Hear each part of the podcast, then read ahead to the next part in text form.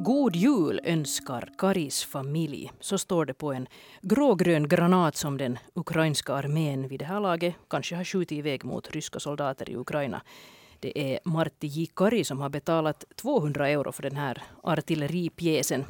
Han jobbar alltså som arbetslivsprofessor vid Jyväskylä universitet och han är tidigare biträdande underrättelsechef för Försvarsmakten. Han har blivit lite av en kändis här sedan Ukraina-kriget bröt ut. Um, han skriver på sociala medier att han och hans familj har fått möjligheten att under julen köpa och skjuta iväg en granat i nacken på aggressorn i Bachmut i Ukraina. En granat med en personlig hälsning. Då.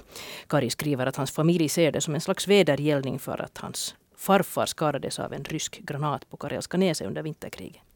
Och Martti J. Kari är inte alls den enda som har betalat för att få skicka en sån här makaber hälsning till ryska soldater som strider i Ukraina. Faktum är att finländare lär ska ha betalat cirka 140 000 euro för att få skriva ner en hälsning på en ukrainsk granat. Det uppger organisationen bakom den här tjänsten.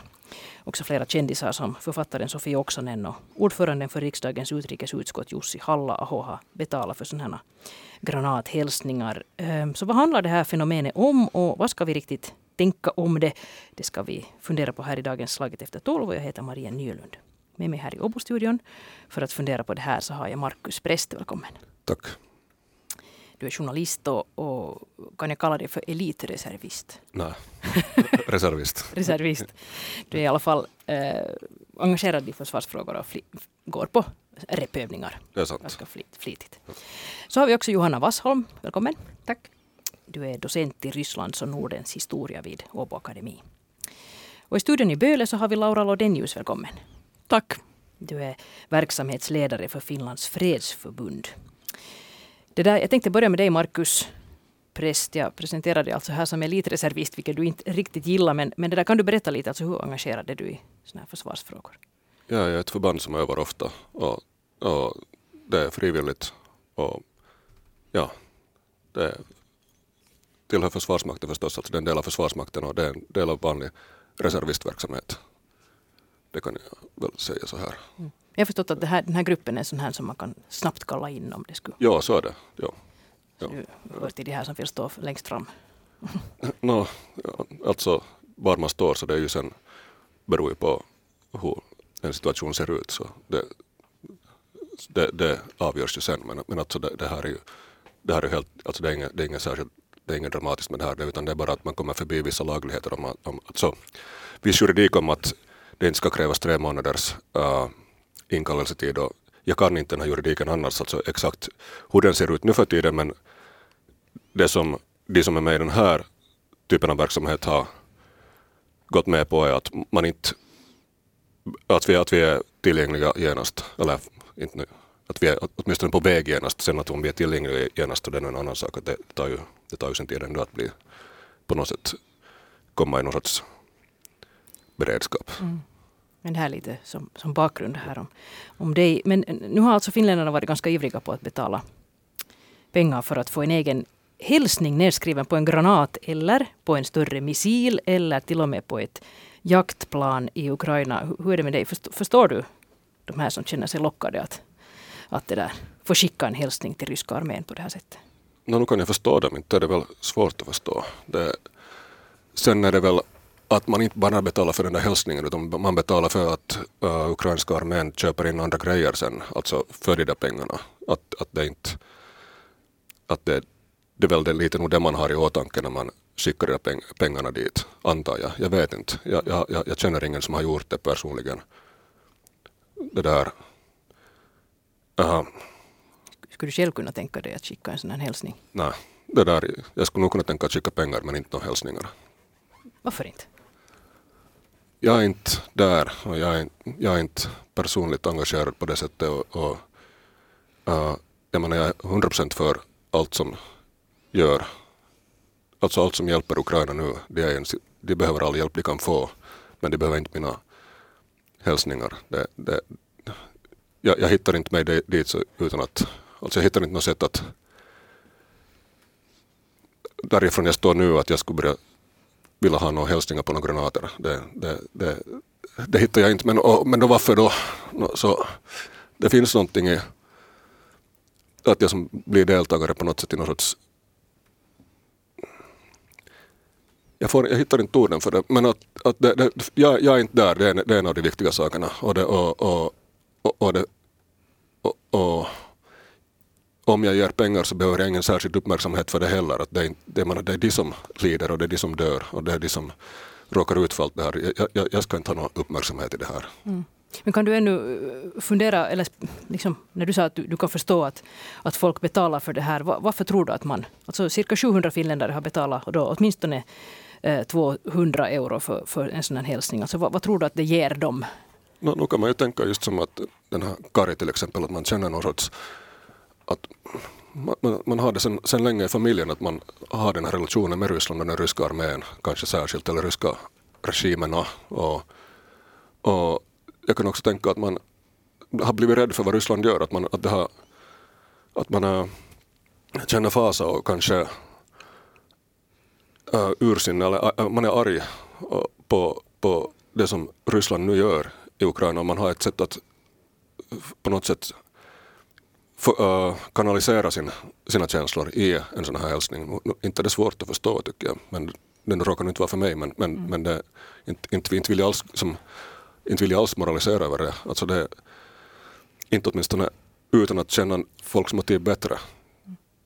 Du, Laura Lodenius, du är minst sagt kritisk till det här fenomenet. Kan du beskriva varför? För det första så håller jag fullständigt med om att jag förstår varför människor vill stödja Ukraina och jag förstår till och med, fast jag själv är liksom mera pacifist i mitt sinnelag och, och mina liksom värderingar, så till och med förstår jag mycket väl att folk vill äh, stödja Ukrainas armé och tycker att Ukrainas armé ska ha beväpning för att sköta liksom Ukrainas försvar.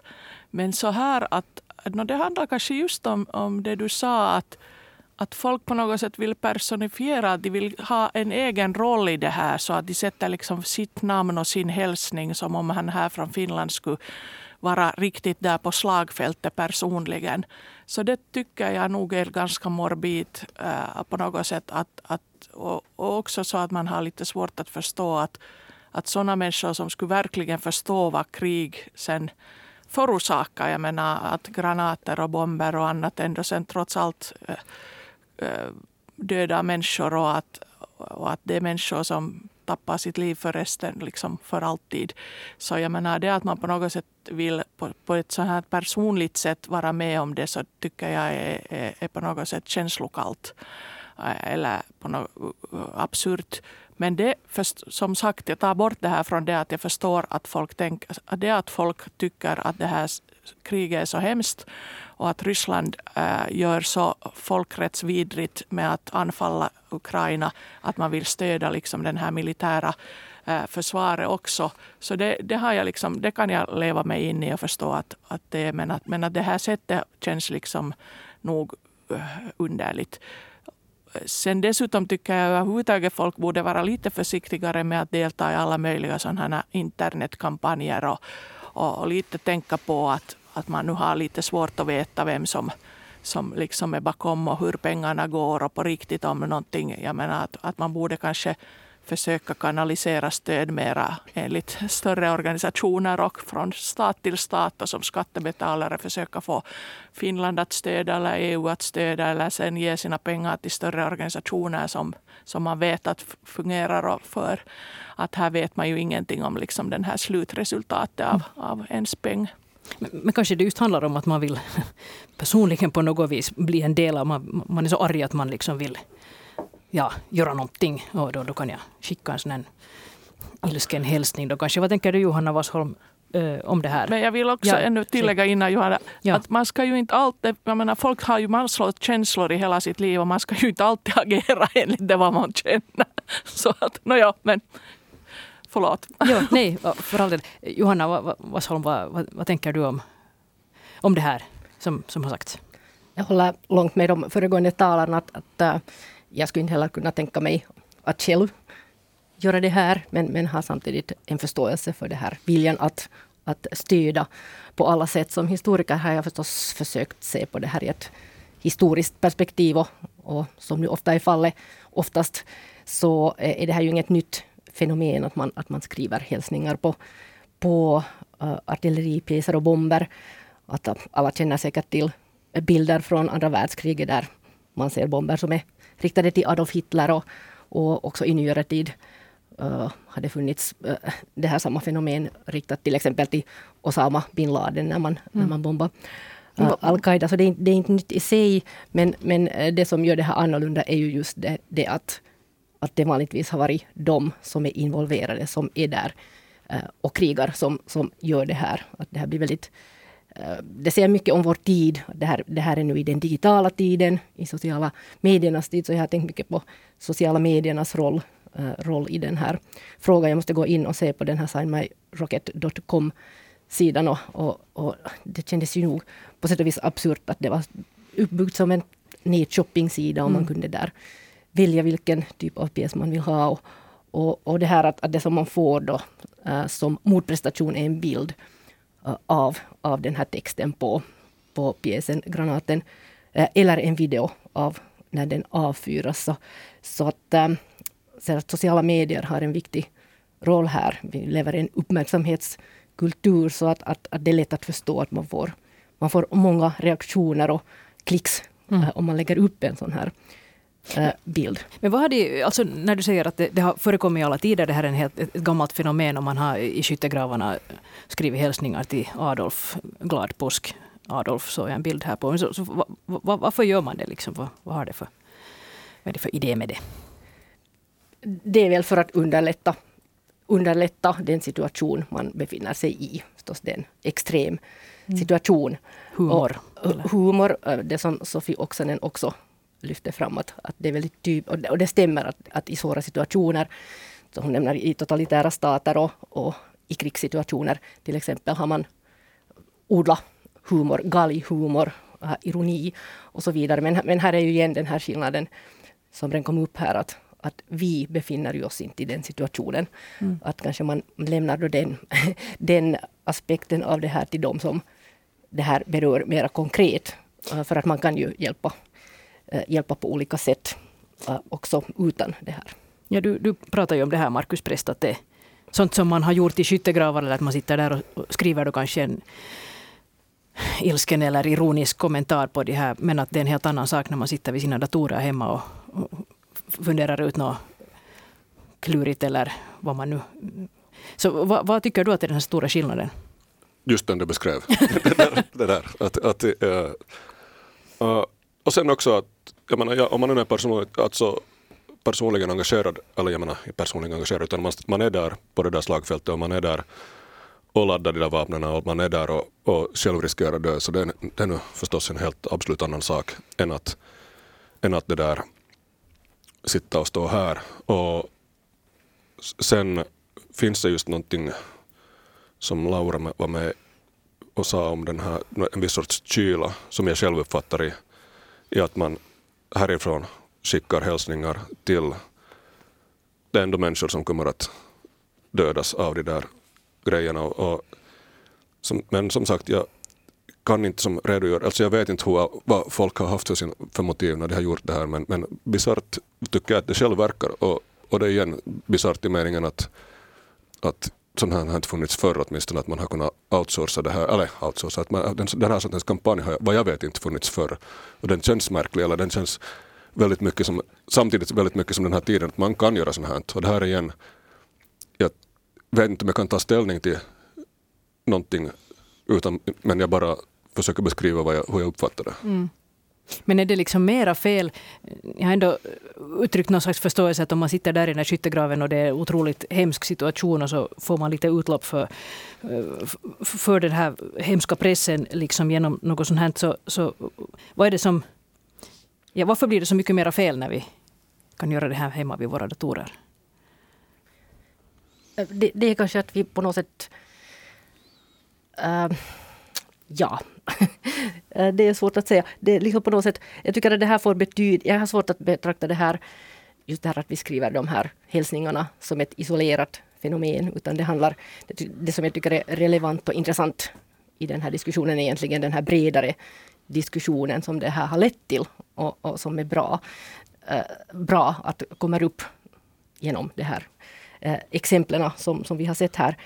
Eh, och, och som har varit, som jag tänker ger mycket mera än diskussionen om, om just det här. Det handlar om det här att hur vi ser på kriget och dödande och, eh, och eh, hur vi bygger fiendebilder och, och avhumaniserar, demoniserar. Att, att det, det är i den kontexten som, som det blir intressant på riktigt. Ja, för att själv har jag också svårt att nu bli jätteupprörd heller av det. Jag menar, det är nu, eller jag blir inte upprörd. Och, och, och, ja, just de här hälsningarna. Liksom. Inte av de här hälsningarna. Och, och, för att det, jag menar, det man har satt peng, gett pengar till ukrainska armén är det väl mm. genom de här hälsningarna. Och i det, det som pågår där det, så är det här nu, vad det nu står på de här granaterna är nu petitess, men, men, men sen håller jag med om Johanna här att det, den här större diskussionen är, den är, den är jätteintressant, som, mm. vad som kommer, allt som kommer med här i, i det här. Vi ska just komma till det. Jag tänkte ha några exempel här på vad man har skrivit på de här pjäserna. Det är sånt här som For the freedom of Finland, alltså Finlands frihet. From Helsinki with love. Tom of Finland, alltså Tom of Finland skickar kärlekshälsningar från Helsingfors. Någon har bara velat skriva perkele. En annan skriver Ile sanoo moi, alltså Ile säger hej och så vidare. Sofie Oksanen skrev jaksuhali, alltså ungefär styrkekram. Att det är ändå ganska oskyldigt på något sätt kanske. Vad säger Markus Präst? Ja, och, och, vänta nu, det där... Vitsen, hade jag, jag, trodde, jag trodde att jag hade någonting fiffigt att säga där, men, men nu, nu, nu får det... Uh. Men alltså, medan du väntar på ja, att du hittar på det, ja. så så jag tänkte när du frågar om det där, vad som är skillnaden, så nu mm. är den stora skillnaden att vi är här ändå i trygghet.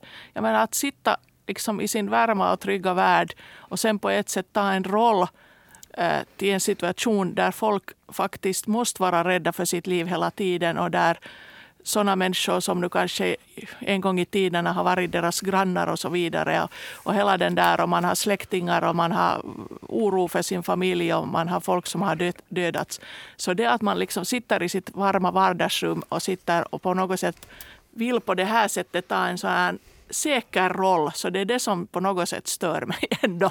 Att jag tycker skillnaden är det att vi ändå inte är där på fältet. Jag menar, det är därför ukrainarna är de som liksom har all rätt att vara och, och liksom göra vad de gör. Men att det att utomstående gör något annat än att försöka bistå, så det tycker jag känns lite... Äh, att man måste förstå att vi inte ändå vet när vi inte är ukrainare.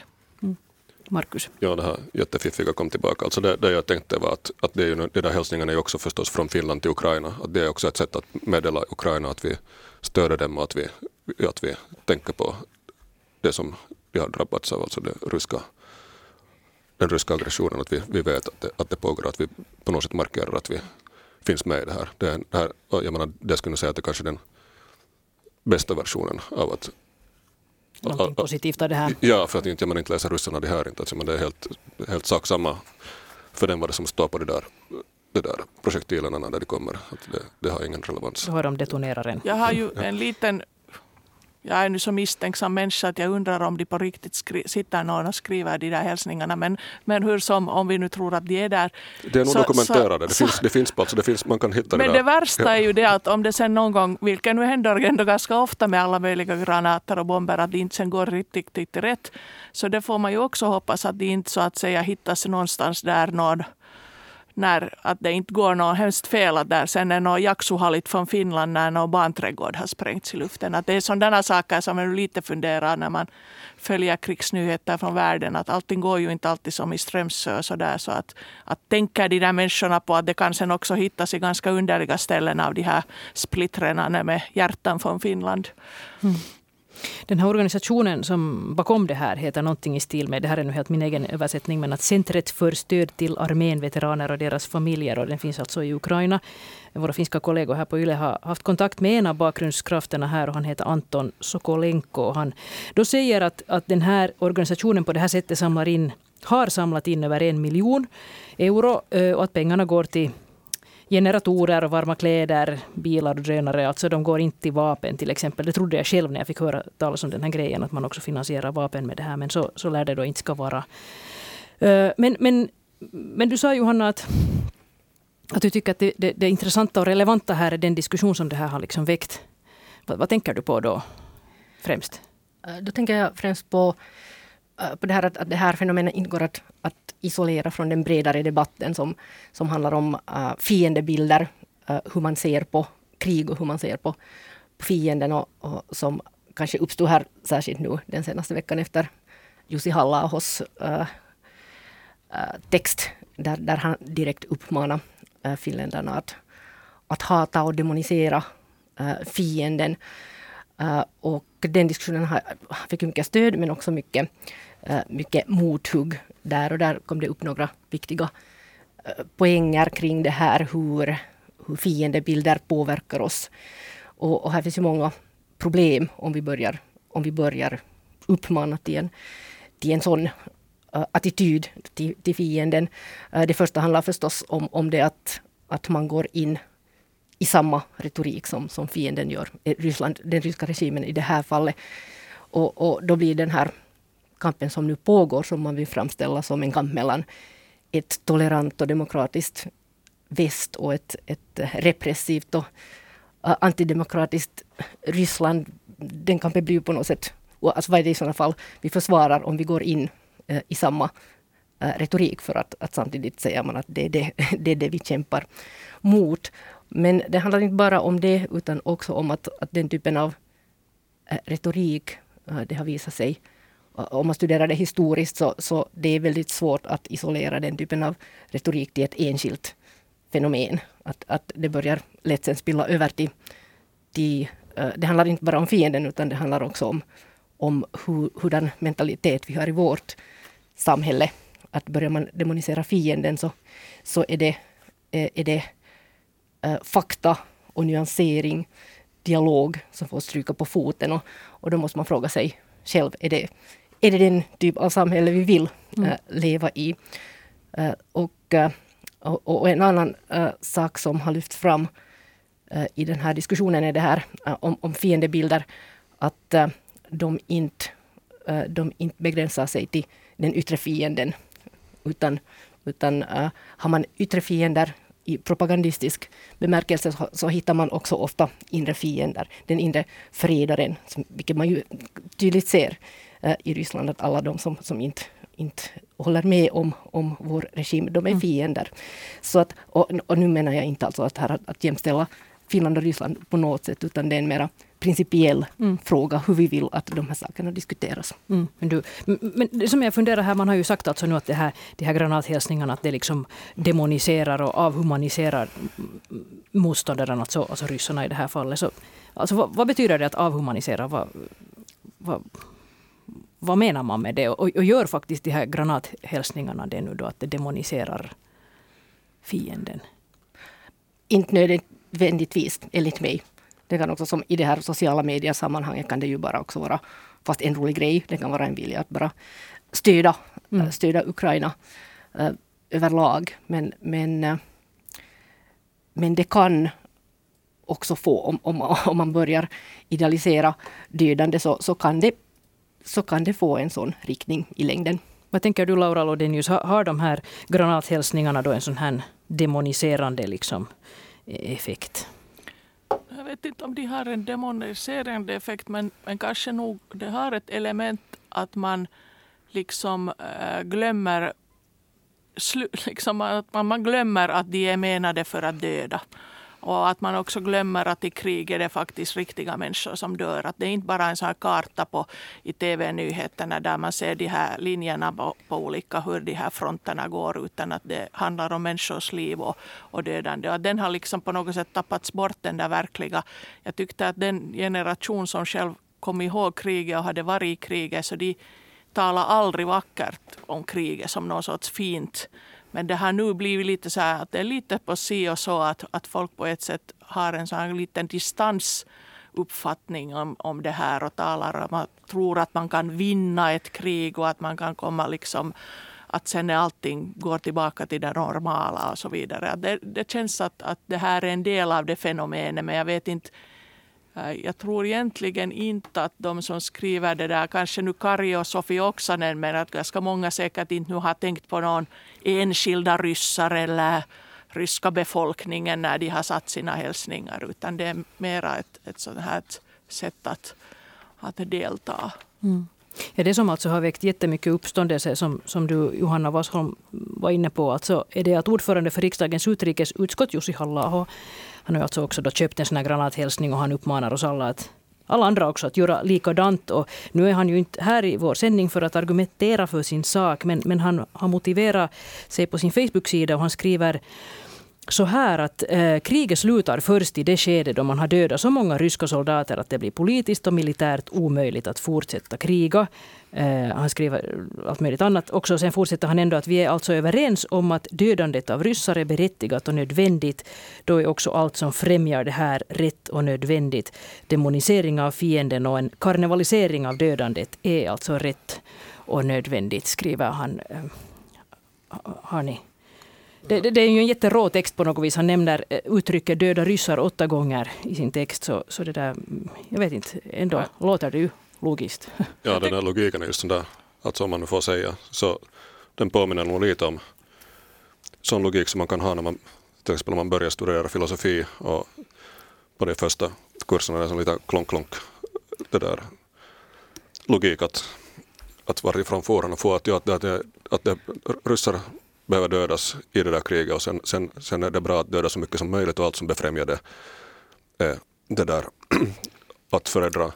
Så varför stannar han då, alltså hur långt tänker man, om man vill följa den här logiken så varför ska man då stanna vid soldaterna? För de där soldaterna kommer ju någonstans ifrån och så vidare. Att det, är som, det, där, det låter som att det finns ganska mycket möjligheter att utvidga det där. Att man borde döda också civilbefolkningen menar du? No, ja, det låter, ju, det låter ju så som att åtminstone som att allt som dödar är han speci säger han specifikt ryska soldater eller säger han ryssar? Ja, bra fråga. Säkert ryska soldater har jag nu översatt det här, så jag, nu har jag inte den finska texten framför ja. mig här. Nej, men för, förmodligen menar han nu säkert då soldater, men, mm. men det, alltså, nu vet jag inte, alltså, nu vet jag inte hur, exakt vad han menar, men om man nu vågar ta ett lite sån här kanske medborgare eller reservistperspektiv på den där grejen. Så just det där demoniseringen av fienden är kanske nog det som man ska just precis akta sig för. Att det är där som saker börjar på riktigt urarta. Att det där, och det, med det menar jag inte som någon sån här vad ska man säga, att jag har inte satt någon sorts blomsterhatt på mig utan det, det vad det nu sen då betyder. Men vad jag menar är att uh, man förlorar nog lätt sig själv när man går in i den där sortens retorik och det är nu en sak om man har en sån här, eller jag vet inte om, det är en sak om man jag, jag förstår att det händer liksom i känslomässiga, som olika känslomässiga lägen så kan man hamna just på det där stället och att man pratar på det här sättet om det som är fienden. Det är, inte, det är inte svårt att förstå men det är nog svårare att förstå att Jussi halla där han sitter, sitter och säger offentligt sånt här, det, det tycker jag personligen inte alls om. Jag tycker att det är jättedåligt. Och det, uh, sen håller inte, jag menar, i armén eller försvarsmakten avhumaniserar nog fienden. Man pratar om just om precis fienden och inte om, om dem som individer utan och man använder ett språk där man inte pratar om att döda till exempel.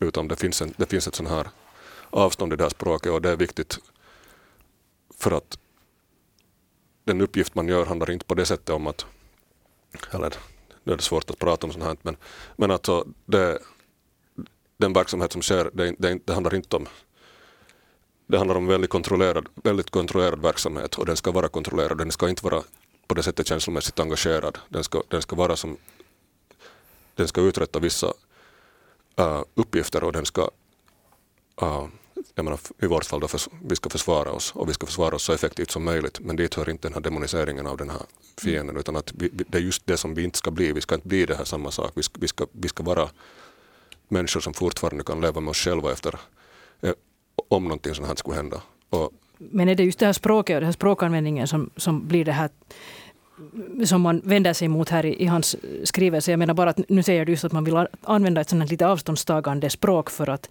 att man avhumaniserar nog, men att när han talar om att döda ryska soldater så blir det liksom... Nej, nej inte döda ryska soldater, men att det där demoniserande av dem och det där och, och, och, och karnevaliserande, vart hör det? Jag menar, var, var, vem är det som ska hålla på med det? Och det där och uh, vad ska jag säga, att det där det är ju, jag menar, om det där skulle vara effekt, alltså, jag menar, där, demoniserande är ju precis det som Ryssland nu har hållit på med. Jag menar demoniseringen av ukrainarna. Att, vad har det varit? Det, har varit, det, det är nazister men det, är som det, det kommer från det har de hållit på med sen det där andra världskriget och det kom det där nazinarrativet, det är det, det stora, den stora grejen, det är det som Ryssland har, eller Sovjet och sen Ryssland har stått upp mot. Och sen, sen det där, nu har det varit satanister också emellan, menar, menar det där ryssarna. Så de har, de alla, ja, men om man tittar på rysk stats-tv, vad som helst sägs där. där men där, där pågår en sån där ständig demonisering av Ukraina och väst. Och, och, det är ju inte så att någon blir klartänkt där i den där sortens jargong. Och, det, och ett ställe där man på riktigt ska vara klartänkt är just när, man har, när det börjar handla om sådana här saker, när det är liv och död och, och så vidare. Alltså både för, både för folk som, är, som inte har vapen och folk som har vapen. Och särskilt just i Hallahu borde vara jätteklartänkt där. Har du Laura Lodenius några kommentarer? No, ja, jag anser nog att liksom det att någon författare eller, eller äh, vanliga människor säger och har åsikter och känslor är ju en, en sak och det får de komma ut med. Men jag tycker nog att riksdagens utrikesutskotts ordförande måste förstå sin, sitt ansvar och sin position. Och han är inte en privatperson, Jussi halla utan han är, liksom representerar vår riksdag och, och, och, det bästa utrikespolitiska kännande som man ska ha i det här landet. Så han, han, han har liksom inte frihet att bara komma ut med sånt som han bara tycker eller känner utan, utan det där. Så på det sättet tycker jag att, att det har varit att det på riktigt var hemskt fel av honom att skriva på det där sättet. Han må sen privat tycka så, eller så, men det, där, det är hans sak. Men, men som riksdagens utrikesutskotts ordförande så har han inte sådana friheter. Och det, det liksom, ja, jag tycker överhuvudtaget att, att riksdagen har på något sätt och beslutsfattare har kanske också det här har med sociala medier att de liksom inte alltid mellanåt skilja att när de bara chattar på SOME och när de på ett sätt har blivit valda som, som folkvalda som ska representera lite större klokhet. Mm. Att det, där, det, det, är nog en, en jättestor principiell. Men sen skulle jag gå ännu tillbaka hur det, vart det leder. Att den här demoniseringen när man liksom tänker att okej, okay, den här saken är nu så stor att det här målet eh, på något sätt berättigar de här medlen att hur vi gör. Att inte det är så noggrant med det där att vi är hela tiden korrekta för att, för att det som händer är så, så illa och att Ryssland gör så mycket fel. Så kan vi själva också börja tala jätte liksom polariserat och, och för lite förenkla och göra sånt här. Så det liksom leder nog till till dålig eh, demokrati och det liksom på något sätt korrumperar och, och, och, gör illa för oss själva att, att vi inte håller fast vid våra värderingar och demokrati och, och ett öppet samhälle ideal utan, utan vi går med i ett sån här tanke på att att på ett sätt så börjar vi likna Putins regim sen om man går liksom i samma sorters diskussioner. Och, och nu som fredsaktivist i Finland så inte vågar jag ju nästan nu för tiden säga någonting på sociala medier för det kommer liksom en sån Äh, sådana liksom elaka och svartvita underliga tolkningar och man kallar just man har, jag vet inte hur många gånger man har blivit kallad för putinist och att man ska flytta tillbaka till Ryssland. Och jag menar, när man hela sitt liv har inte gjort något annat än gått och demonstrerat på fabriksgatan framför ryska ambassaden i olika frågor. Så det känns nog hemskt absurt att den här har blivit, liksom, att den har kommit hit också på ett sätt, det här mentala äh, kriget. Även om det inte, fast det kriget i Ukraina och, och, och, så vidare, så känns den här liksom i våra media och debatter. Mm. Jag tänkte nu just att vi skulle hinna med det att, att jag får en känsla av att många av de här nu som har satt pengar på det här så, så är också, de är liksom ilskna och, och sorgsna och, och förbannade. Liksom. Och, och du, du, nämnde Johanna Wassholm här när vi pratade innan den här diskussionen så nämnde du ett ord som besvikelse. Um, alltså, kan du berätta vad du tänkte att, uh, med det här att, att många känner en besvikelse? Jag tror att mycket av de här känslorna som kommer fram handlar eh, just om eh, besvikelse och kanske också framförallt frustration över det att, att alltså faktum är att i nuläget ser vi inget slut på den här situationen. Och, och det är helt förståeligt och mänskligt kanske att, att, att åsikterna ändras, ändras i en sån här situation efterhand. Det hade gjort också i eh, både eh, ryssarnas syn på ukrainarna och, och vice versa har ändrats under den här tiden. Att, att det som eh, forskaren Kati Parpei lyfte fram i Helsingin om att, att, att i början så, så var det en kamp mot den ukrainska nazistiska regimen från rysk sida, medan folket då var det, det goda folket som, som ville vara tillsammans med Ryssland. Men sen när det visar sig att de kämpar emot så, så då ändras det här narrativet och, och det handlar plötsligt om att, nej, att, hela, att hela folket är genomsyrat av, av nazism. Och, och, åt andra hållet från, från den ukrainska sidan. Att, att först att det är den, den ryska regimen, men, men sen med facit i hand när man ser hur starkt stöd det här kriget trots allt har eh, i Ryssland. Och framförallt kanske det att, att det inte händer, att man inte ser något tecken på, på motstånd. Eh, det finns där någonstans, men det, det finns inga kanaler för det. Och också en viss, ja, en viss apati, eller det här att man distanserar sig eh, på ryskt håll från det här. Så, så, så det är klart att det väcker frustration och att det ändrar också den här synen. Synen att idag... Här det, hos oss alltså? Också mm. hos oss. Att, att det är väldigt... I början när kriget hade börjat såg man ju att det var många som var ganska ändå lite optimistiska. Att det här är så absurt att nu kommer folk att gå ut på gatan. De kommer inte gå med på det här. No, alltså men, det, men sen är det, ja. att, att, att i dagsläget är det nog äh, ja, väldigt svårt att, att äh, hävda att det här skulle handla om en handfull män i Kreml.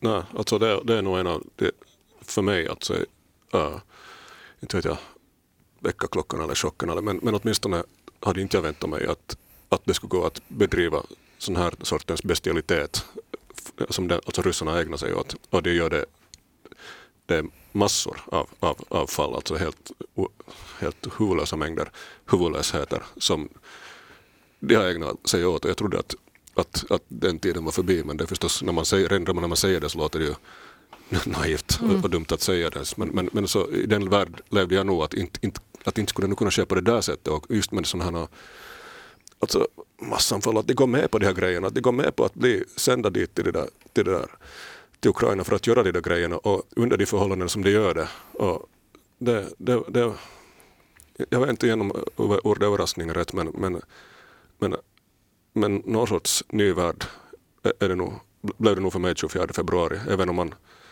jag har vänner som har nog påtalat de här sakerna men jag har inte riktigt trott på att det kan vara så här. Men nu kan det. Jag kan själv bra känna igen mig i den här liksom besvikelsen. Alltså att just det här att man, det är så ofattbart och, och man, blir, man blir bara jättebesviken och då blir man ju kanske också arg. Ja, det blir svårt det där att, att man inser att, att det är svårt att, att påverka den här situationen så måste man få på något sätt utlopp ändå för sina känslor, frustrationer och besvikelser. Har du, Laura Lodenius, du får sista ordet här alldeles kort, men har du nu något, något jag vet inte, förhållningsorder eller hur ska vi hålla huvudet kallt? Eh, och ja, hålla oss ifrån liksom att... att... No, jag tycker att det skulle vara jätteviktigt att folk skulle på något sätt ändå försöka Eh, uppfatta vilka som är sakkunniga, i, som på riktigt känner till Ukraina och Ryssland. Och, och, jag menar, oftast är det ju så att till exempel yrkessoldater och militärer har en mer realistisk uppfattning om, om krigsföring än, än bara de som är sådana här wannabe eh, soff-anhängare. Så jag, skulle, jag menar att folk skulle kunna lära sig lite, försöka lära sig läsa nyheter, lite ta liksom mera information än bara det där känslomässiga. Och eh, det skulle jag liksom hoppas på. Och sen också bevara, försöka bevara ändå att Finland och finländare och vi här i Finland ändå skulle hålla liksom vår vår, våra värden och våra liksom spelregler för debatt och för deltagande och hur vi stöder och hur vi politiskt vill hjälpa. Så det, att, att inte gå så att säga med i det här eh, så att säga kriget mentalt härifrån. Men sen förstås göra vad vi kan för att få slut på kriget på alla sätt. Men att det inte vet jag, ingen har säkert några jättekloka visa ord om hur det här kan eftersom det inte verkar finnas någon slut på det så här jättekortsiktigt. Mm. Här får vi dra streck för dagens Slaget efter tolv som idag handlar om att finländare lägger ut en hel del pengar på att skriva personliga hälsningar på ukrainska granater. Tack till er som var med. Laura Lodenius, eh, verksamhetsledare för Finlands fredsförbund och Markus Prest som är journalist och reservist och Johanna Wassholm, docent i Ryssland och Nordens historia vid ÅA. Jag heter Maria Nylund.